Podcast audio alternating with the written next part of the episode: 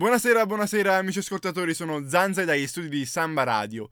Stasera, prossimo appello, vi offre un qualcosa di epico. Abbiamo qui Mr. Capra, che ci lascia un'intervista. Andiamo subito al succo di questa intervista. Andiamo subito dal nostro ospite. Mr. Capra, ci parli un po' di lei. 27 anni or sono un incantesimo mi coi. Sì. Oddio, cosa le è capitato? Invece di parlare io canto tutto il dì. Ma questo sembra terribile. Scusi, come fa nella quotidianità?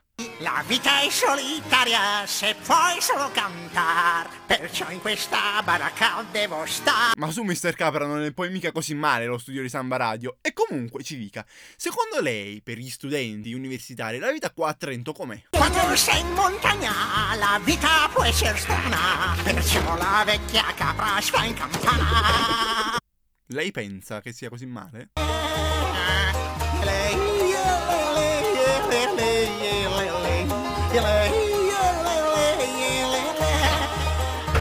Bene, Mr. Capra, non vorrei essere indiscreto, ma cambiamo tema. Ci parli un poco della sua vita sentimentale. Qui ho cornapri, bottiglie, portachiavi e passepartout.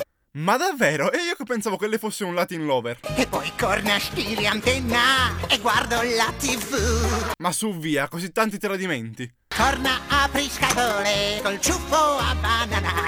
Addirittura, Mr. Capra? Sulle corna appendo, altre corna sto sempre in campana.